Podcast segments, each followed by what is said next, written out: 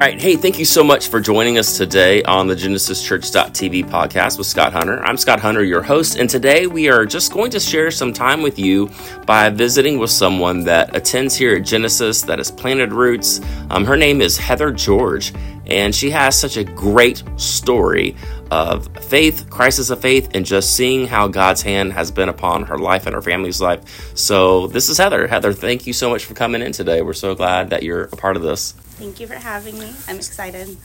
Tell a little bit of the experience of when you came to Genesis, what proceeded to happen afterwards, like immediately. It's your story blows my mind.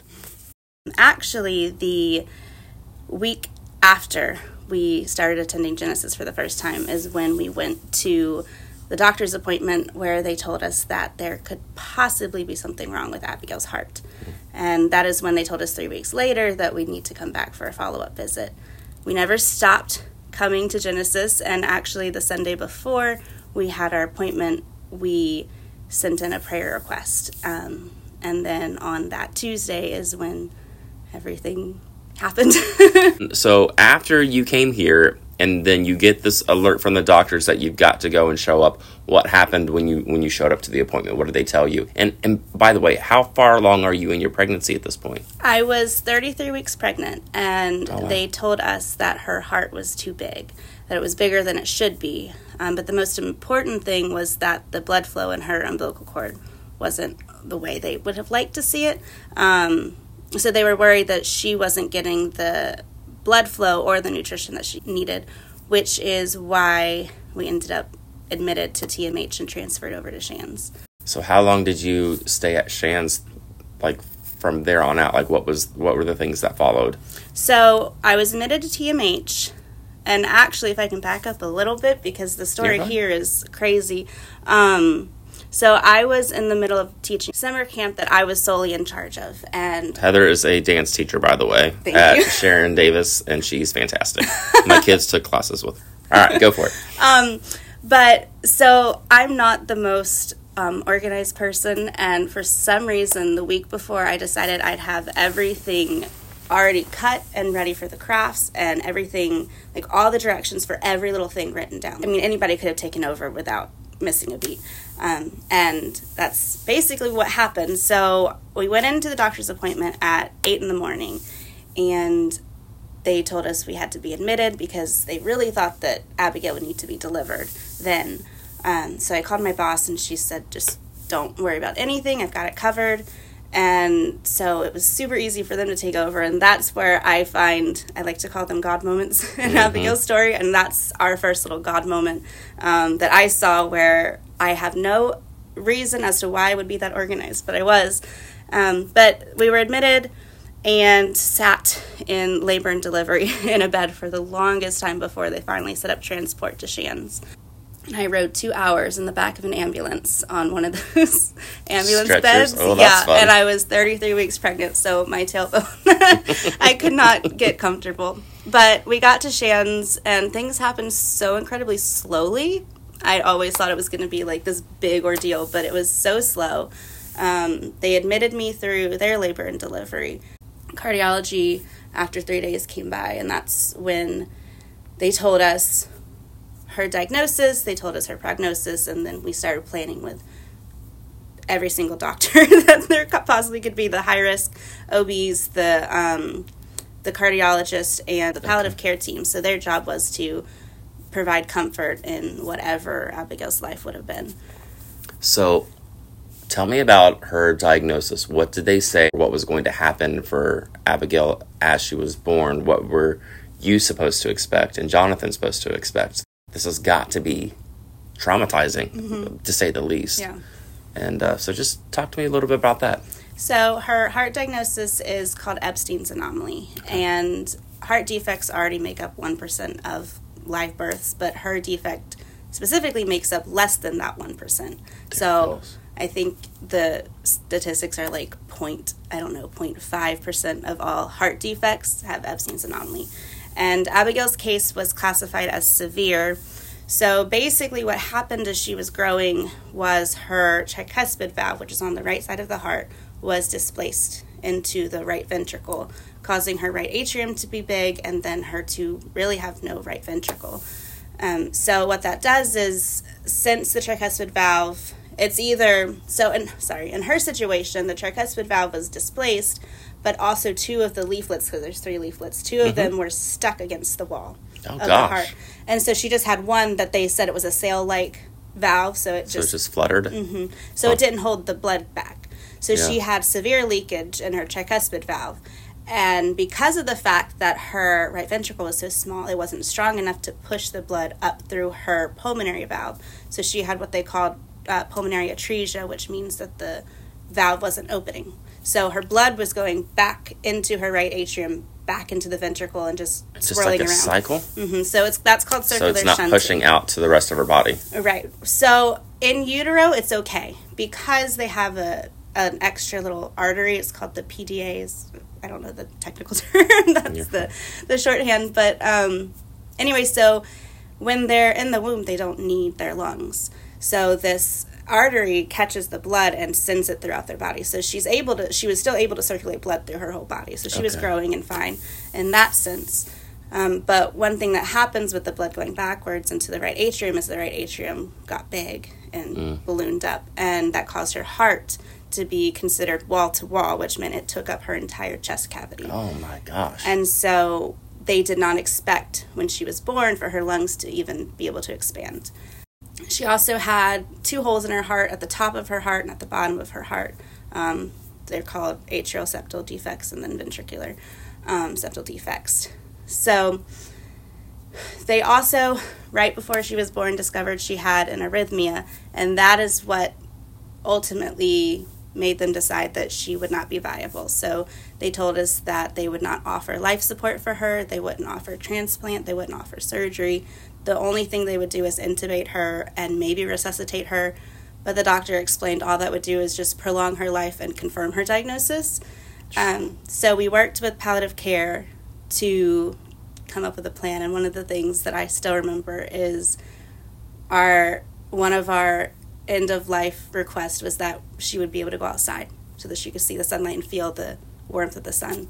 Um, when this hits you and you hear all of this, like what what's your initial response? Like what's Jonathan's initial response? Like is it is it devastation? Is it um, does like faith kick in and you're like I, I refuse to believe what the doctors tell me? I've had a kid that when you get a diagnosis that's crazy and severe and it completely affects their life and every day is life or death you have this moments where you have to decide what what you're going to believe and who you're going to believe Right. So actually, Jonathan wasn't there when we got the diagnosis. It was me and my Oh, mom. wow. He had come back to Tallahassee to get some things because we didn't anticipate being in Shands for so long. sure So, because the cardiologist hadn't come by in so long, we wanted her right then and there to tell us what was happening. And so he wasn't there. And I just remember having to put on this brave face. And when I talked to him on the phone, I explained the cardiologist had come by. He said, Well, what'd she say? I said, I'm not going to tell you because you're driving. Um, I said, It's not great, but we'll talk about it when you get here. So, anyway, I remember him walking through the door and I just broke down. Um, but I don't, I can't honestly say that I fully remember how it felt that initial um, time being told because I think I kind of blocked it out a little bit. Uh, but I do know that through everything, for some reason, I was able to find hope. Um, now, at the time, Jonathan, I knew we wanted to raise our children in a church, but we were still trying to find exactly how our faith felt. Um, We'd both grown up in Christian families, and I'm not going to speak for Jonathan, um, but I grew up going to church and doing all the things that you're supposed to do, but I just never felt that kind of relationship with God that I now have. Yeah. But that's where all of that started, right here in this journey, where I remember messaging you and telling you what was happening, and you sent a couple of Bible verses, and I think one of them was Hebrews 11 um, 1, and that is like my Bible verse now, the one I live by.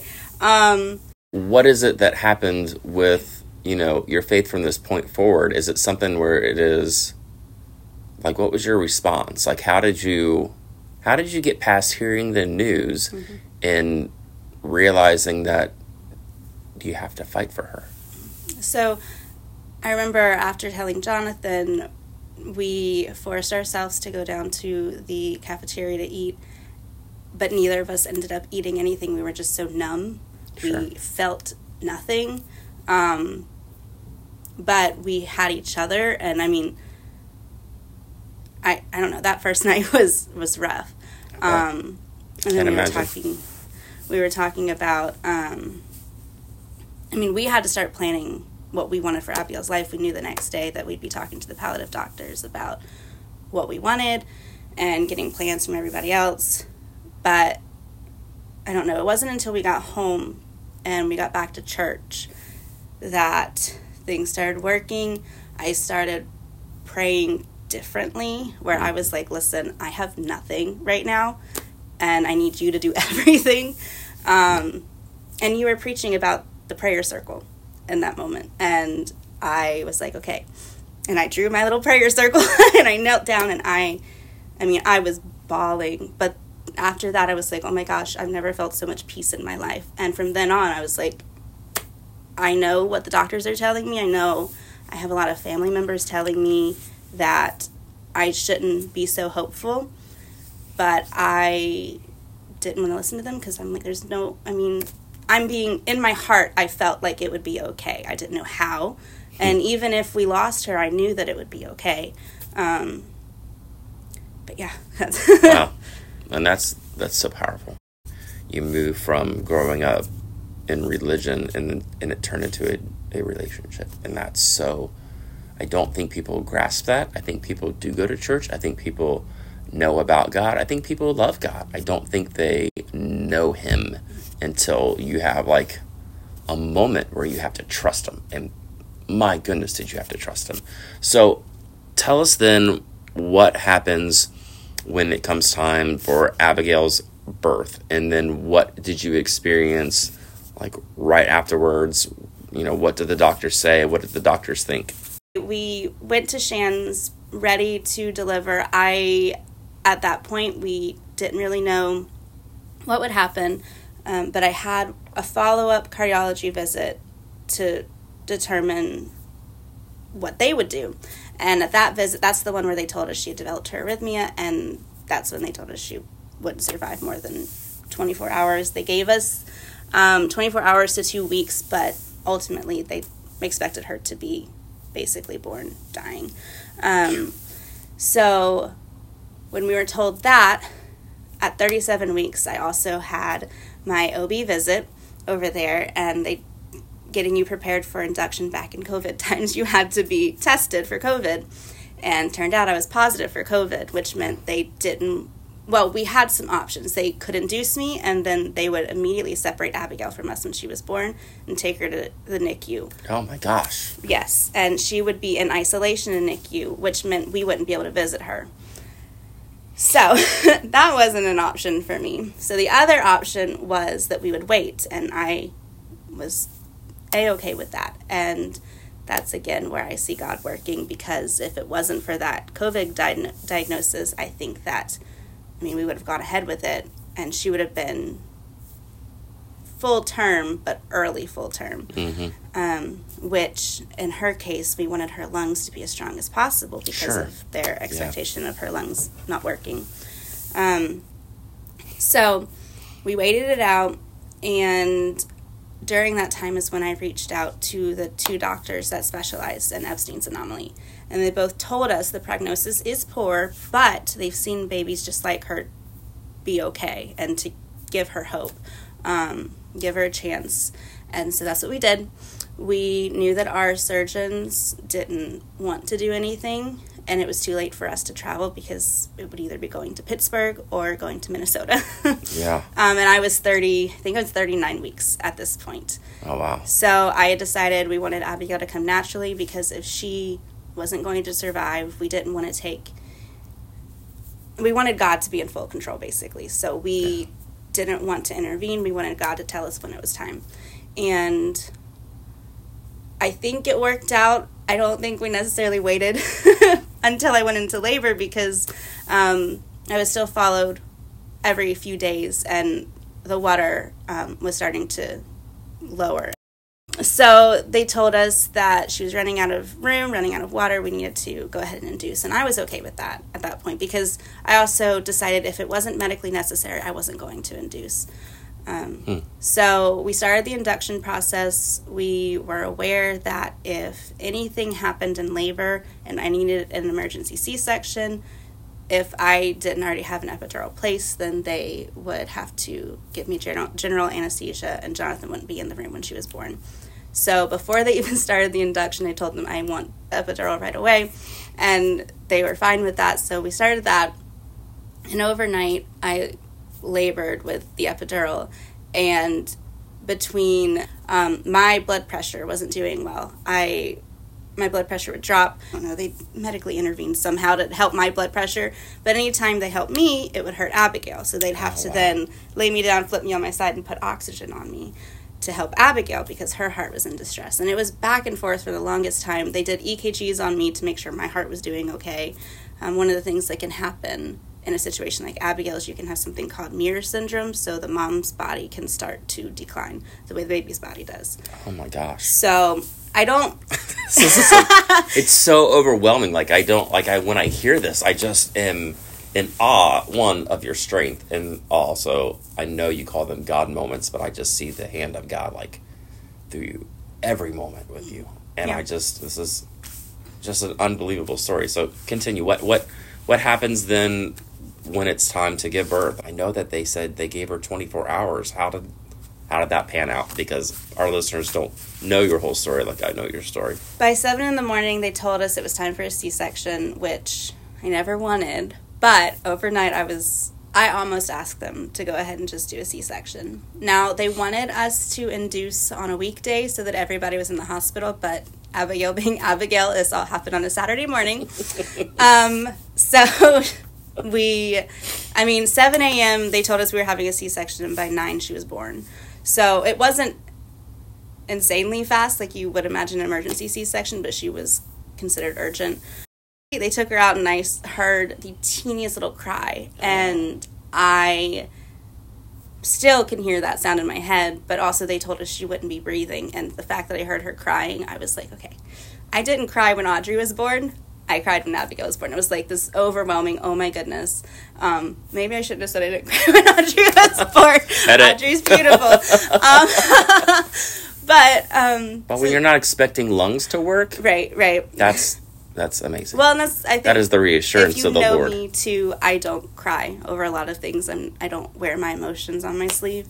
Um, so the fact that I cried in front of all those people in the operating room was something they took her away, and I expected to hear like them talking about intubating her and resuscitating her. I never heard any of that. They asked Jonathan if he wanted to cut the umbilical cord, and I was like, oh wow, okay. So they, as planned, took her to the NICU, and once they got her settled, Jonathan was able to join. Um, and our wonderful nurse, she took pictures of when they were getting her situated, and then, well, like in the operating room, and as they were wheeling her out and if I if you zoom in on her oxygen stats, her oxygen stats were in the 60s, where mm. a healthy person would oxygenate at 95 plus. Mm. Um, so she never needed to be intubated. They did give her um, CPAP, which forces the, the air into air your lungs, yeah. mm-hmm, and nitric oxide to open up the lungs. Okay. So those things they did in the very early hours, early minutes of her life is ultimately, I think, what helped her get so strong. Hmm. Um, so I was sitting in the recovery room waiting for them to take me to the room where I would be as long as I was admitted. And Jonathan FaceTime me and showed me Abigail. And I was like, okay, she looked good. She had all the lines, and they told us she would have in her body, she had a feeding tube and she had her little tiny little cannulas in yeah. her nose, and she looked good. she looked oh. like a oh. sweet little baby. Um, yeah. That's wild. So then progress forward. So now she's born, she's breathing. What what did the doctor say? What are the chances of her recovering and making it through this? Um, did they give you hope at this point? And what was she going to face from this moment forward? Like, I know that there has to be things to correct all these heart defects. Like, so what was their game plan? And at the littlest age of her birth or days in, when did the first thing start happening? So, the cardiologist who diagnosed her and told us there was no hope actually wasn't in the hospital when she was born. And I think that I, I don't want to talk bad about that doctor because she is an amazing doctor and she laid it out for us as it was expected to be. Yeah. Um, I do wish she had offered more hope, but that's a different story. Um, so the cardiologist who visited Abigail came down to talk to me. She said she looks better than they expected. They still don't expect her to live long, but they don't know. And then she started talking about surgery, surgical options, which this is the first time anybody had talked about surgical options for us. Wow. Um, and I mean, I was, she was hours old at that point, and I was still in the recovery room. And so that started giving me some more hope. And so once I was put on the floor in my unit, I remember begging for somebody to get me a wheelchair because I just had a C section. Yeah. Um, so I could get up because at this point, Abigail had been transferred up to the cardiac ICU. That's and you still haven't held her or seen her? I haven't held her, haven't seen her. Jonathan, I believe, had held her at that point because I, I want to say he sent me a picture of him holding her, which was amazing that she was able to be held because a lot of the times parents can go days, weeks, months with heart, their heart babies and don't get to hold them. Huh. So, anyway, I think it was 12 hours later. It was so late at night. I they finally my nurse tracked down a wheelchair because she's like, I can't believe they haven't let you go see your baby. Um, or haven't helped you. They could not find a wheelchair in the entire hospital. um, but she went and she tracked one down and wheeled me up there. And so I remember seeing Abigail and hold, I actually got to hold her right then. Um, so 12 hours later, I held her, and I remember this.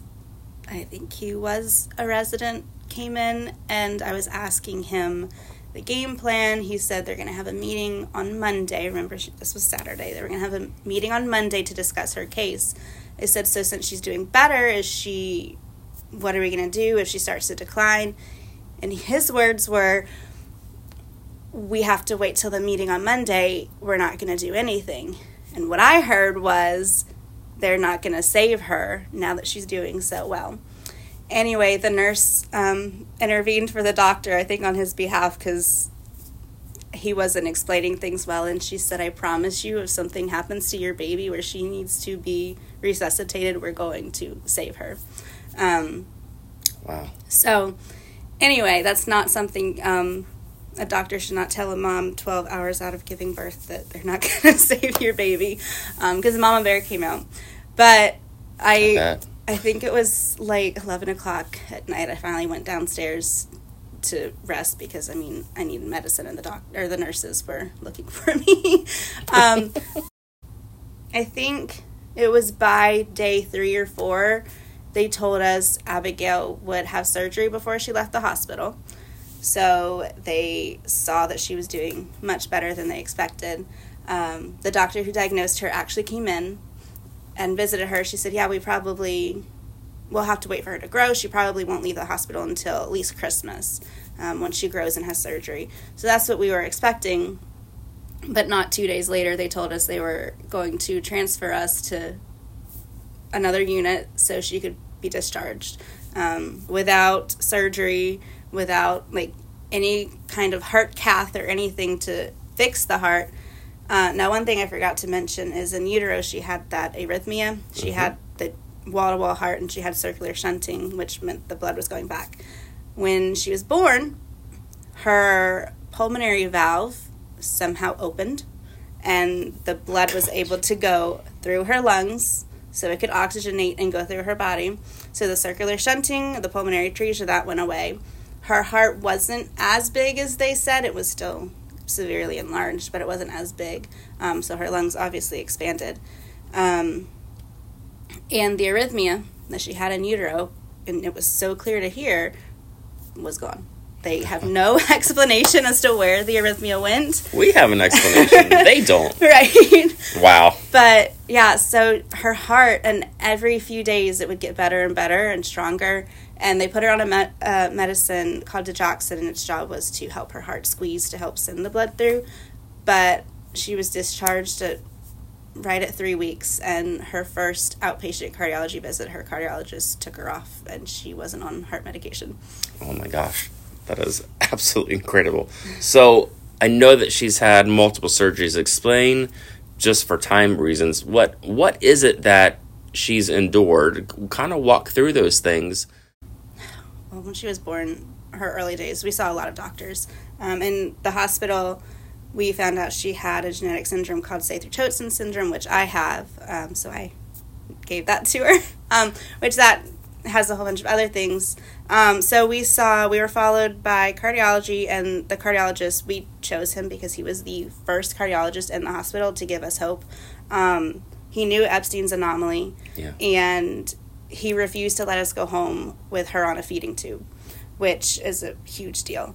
Um, so he was always so positive, and I don't know. We, I still love the man. we see him, I think, in February. That's awesome. But um, anyway, so with Saethre-Chotzen syndrome, that um, can cause craniosynostosis, which is uh, the premature fusion of the sutures in her head. Um, so we had to see a craniofacial team. So we went to see the craniofacial team. And, and this has nothing to do with her heart. Now this is all to do with her brain and Her and skull. Her skull. Okay. Mhm. Uh, it's, it has to do a lot with bones, this genetic syndrome, Okay. the facial structures. Um, so she didn't have craniosynostosis at the point um, at that point, but we were monitoring her, which is why we started going there. Um, they diagnosed her with a cleft palate, a submucous cleft palate. So we had no idea because there's skin covering, like she has the skin of her palate, but the muscles aren't Aren't closed. closed. So she, we were given a cleft diagnosis, which was unexpected. Um, she failed her newborn newborn hearing test, so we were followed by audiology and ENT, and she continued to fail hearing tests. She hears okay. Um, she does have hearing loss, but it's in low frequencies, which is um, it's not our speaking frequencies. Uh, but again, I have that same hearing loss, and it hasn't affected me. Um, so Wow. so that's stuff on top of stuff on top of stuff. And Yes. so in your when you hear these kind of things, what what is your response in those moments? I mean, at that point, it was like whatever. You're like bring it on. Like she had been through so much that we were like, I mean, it's it meant. It sounds bad because I know parents that go through just these things. It's a huge deal for them. Sure.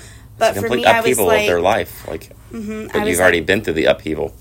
I I was born with craniosynostosis, so I went through all those surgeries myself.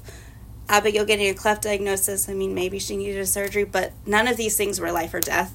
And so Yeah. I think we kind of laughed about it because it seemed for the first year, every time we went to the doctor, she was getting a new diagnosis. Wow. Um, but none of them were like super life altering.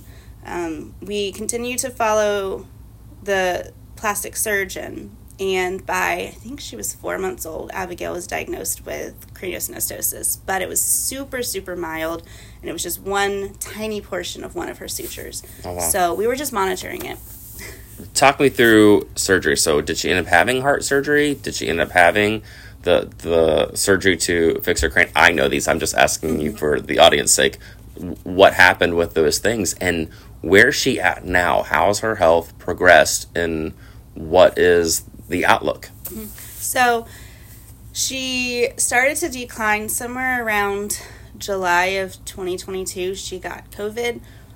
I don't, nobody said COVID did anything to her, but in my mind, COVID is what started this process because you can just look at her face before she had COVID. She wasn't swollen, and then two weeks later, she was so swollen, and it just Yeah. got worse. Um, that swelling is edema, it's caused by a bad heart, um, basically, the start of heart failure.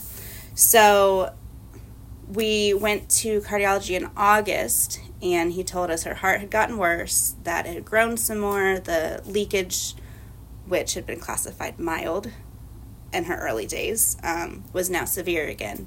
And Wow. that we would visit in six months and start then discussing surgery.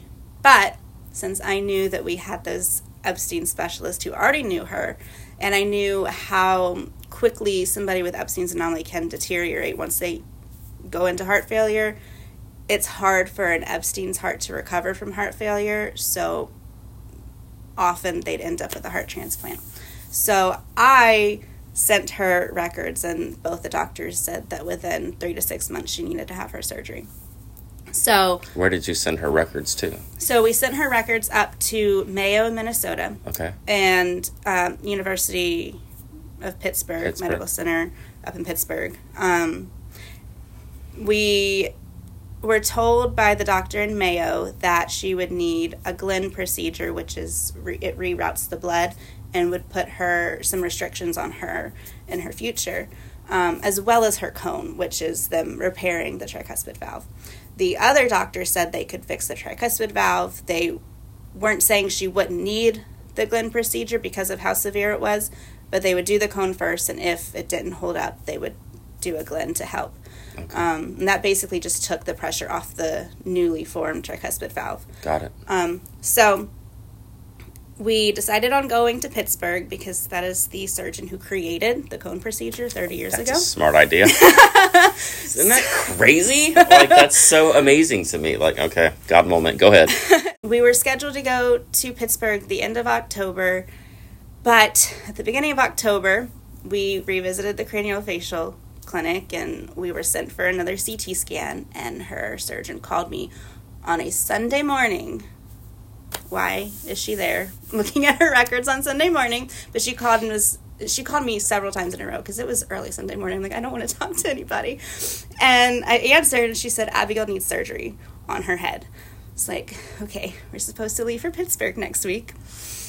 And so she was explaining all of like the diagnosis of her craniosynostosis instead of her having just that tiny part of her skull fused. Now the whole coronal suture was fused, so both sides were fused. Um, Oh wow. and so we had that to deal with. We told the amazing nurse coordinator at um, in Pittsburgh about this, and so she scheduled us with their craniofacial team and their neurosurgeons, and had them when we were there check on her before her heart surgery because in the medical field it's head before heart, and so if her brain was going to be suffering, they would fix that first. Wow. Um, thankfully, although I don't know if it was that thankfully, again, looking at it, it could be God's hand because I don't think they saw her records, the newest CT scan, because they said it was only one side and that they didn't think it needed surgery ever. So I think because it was like less than a week out from her first CT scan, I think, or from the most recent CT scan, I don't think they had those images. And had they Hmm. had those images, I think they Will not have proceeded with the heart. or it would have been a different story. I don't know. Um, we probably would have ended up because we talked about if she needed head surgery, she would have head surgery in Pittsburgh. We'd stay in Pittsburgh until she recovered and was ready for heart surgery. It was going to be a big ordeal. Um, but anyway, they said nope, it's fine. They did their test to make sure she had no intracranial pressure, and so they didn't see any signs of that, which is a positive. So we went ahead with heart surgery. Um, and the heart surgery was amazing. Her repair was perfect. They told us she'd be out of the hospital in maybe seven to ten days. She was Holy out cow. five days. Oh my gosh. my mind is blown. And while she was in the hospital after surgery, she did have some issues with being swollen in her head.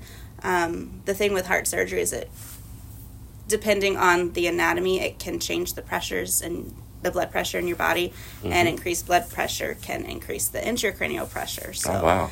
um, there was concern for that, but again, they did scans and it was okay. She was swollen for a little bit, but everything worked out there. We came home, and I mean, she's done well with her heart since. Wow. So she's not had any more heart surgery since then, Mm-hmm. and everything is okay. Yes. And then tell me then again. So if they thought it was slight, but it was more than what they were expecting with her cranium. What what happens next? Like, how did you end up having to do the next step? Yeah. So we followed up with cardiology and asked him, "Hey, this doctor told us she needs to have her head surgery. When can we do this?" He said she needs to wait six months after her heart surgery, and then we can talk about it. So we told the plastic surgeon. She said that's fine. We'll keep monitoring her, and so that's what we did. Um, so she had heart surgery in October, so we had to wait until May. She was almost two at this point. Her soft spot still hadn't closed, the one in the front of her head, which it should have closed by 18 months. And it they just decided that it was because her head was trying to allow room for her brain to continue to grow. Yeah. Her last CT scan before surgery showed her brain starting to go through that Oh, soft spot just to I mean, it was trying to get find all the room it possibly could. Yeah. Um, so, Did that freak you out? oh yeah, I would like at this point, like I if they the Scott and me would panic. if they told me that they would they needed to do surgery that day, I would say okay, great. But I trusted the doctor and the fact that she was confident in us being. I mean, at this point, it was two more weeks, maybe.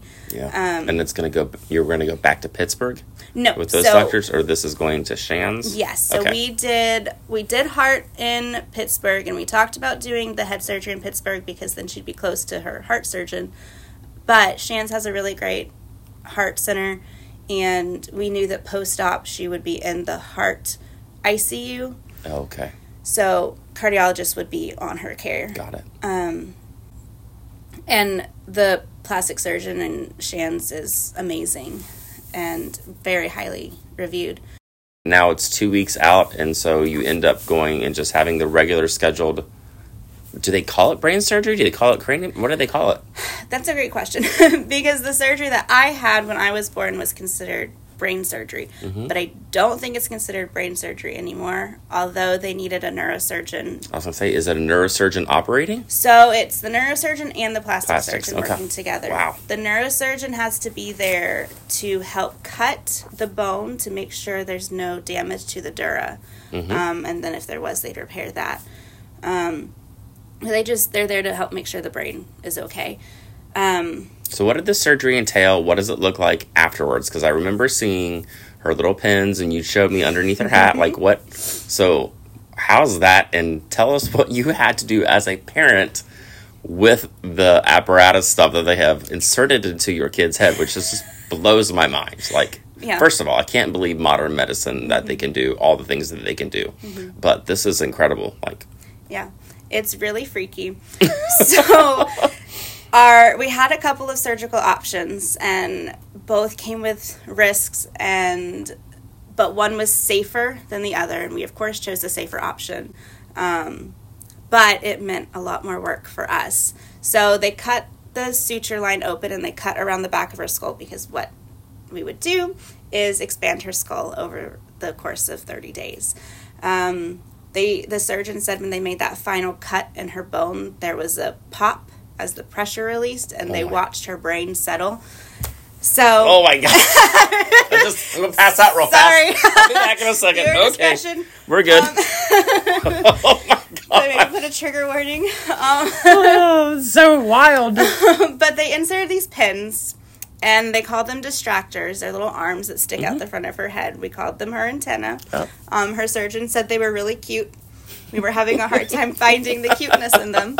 Looking back, they're super cute, but when we first saw them, not so much. Um, so, since they were hardware sticking out of her body, we had to make sure that she was not um, developing infections. And an Yeah. infection that close to the skull goes to the brain. It can go to her not perfect heart. Um, we never, thankfully, had many issues with that. We did have one instance of infection, but we had to learn in the hospital how to turn the distractors. So three times a day, we take this little screwdriver that would attach to it, and we turn it one rotation three times a day, and it would expand, her Expand skull. Wow. Um, Now, does this hurt her? I don't think so. I don't know. I the only thing I had to compare it to was when I had a palate expander in middle school, and they my mom would turn the key, and I felt the pressure and it would be sore, but it wasn't like terrible. Got it. Um, but I can't relate to having my whole skull Oh my gosh. expanded. But she Who always just like, like that's crazy to me. Yeah, she was always fine though. But again, she's like the toughest kid I know. She's I don't know how many times she's ended up with a bloody nose and hasn't cried over it. Um, but anyway, so I remember day two. It wasn't even that. It was like the second time they came to turn. I asked them, "Can I please turn it?" And they said, "I have never had a parent that quickly ask if they can start turning." I was like, "Well, I know if I learn it, and the faster I learn it, the faster we can get out of this hospital." Yeah, no joke. Um, Hospital stays are yeah, especially no rest, miserable. yeah, they don't let you sleep. They don't let you do anything. They just are constantly checking on you, yeah. and there's no rhythm to life. It's just chaos. Yes, yeah. She did have issues. I believe it was this day with um, getting confused with night and day, but it wasn't terrible. But anyway, every day for 30 days, we cleaned the distractors two times a day and then turned them three times a day. Anyway, so we would go to Shands every week and they'd do an x ray and we'd see her skull get wider and wider. The little strip that they had cut, it would just get wider and wider. And by, I So think is it was this like, just covered with flesh? Like there's like literally a gap in her bone, and you're waiting for the bone to like fuse and go back together. yes. Oh my god. Um, so, in a normal human, the suture of hers that fused Mm-hmm. doesn't fuse officially until like the age of 25. okay. So, the bone would grow back, but the sutures are not supposed to fuse. The difference, I don't know. I don't know how they can tell. Wild. Um, now, because of her genetic syndrome, she's always at a risk for developing craniosynostosis, um, but we don't anticipate it. So, you can, I don't know, I haven't felt in a while, but you could feel all around her skull, and it felt like when babies have their soft spots, that's what it felt like all the way around. Wow. Okay. So, anyway, yeah, after 30 days, they took the arms of her distractors off. They had she had little teeny tiny things sticking out.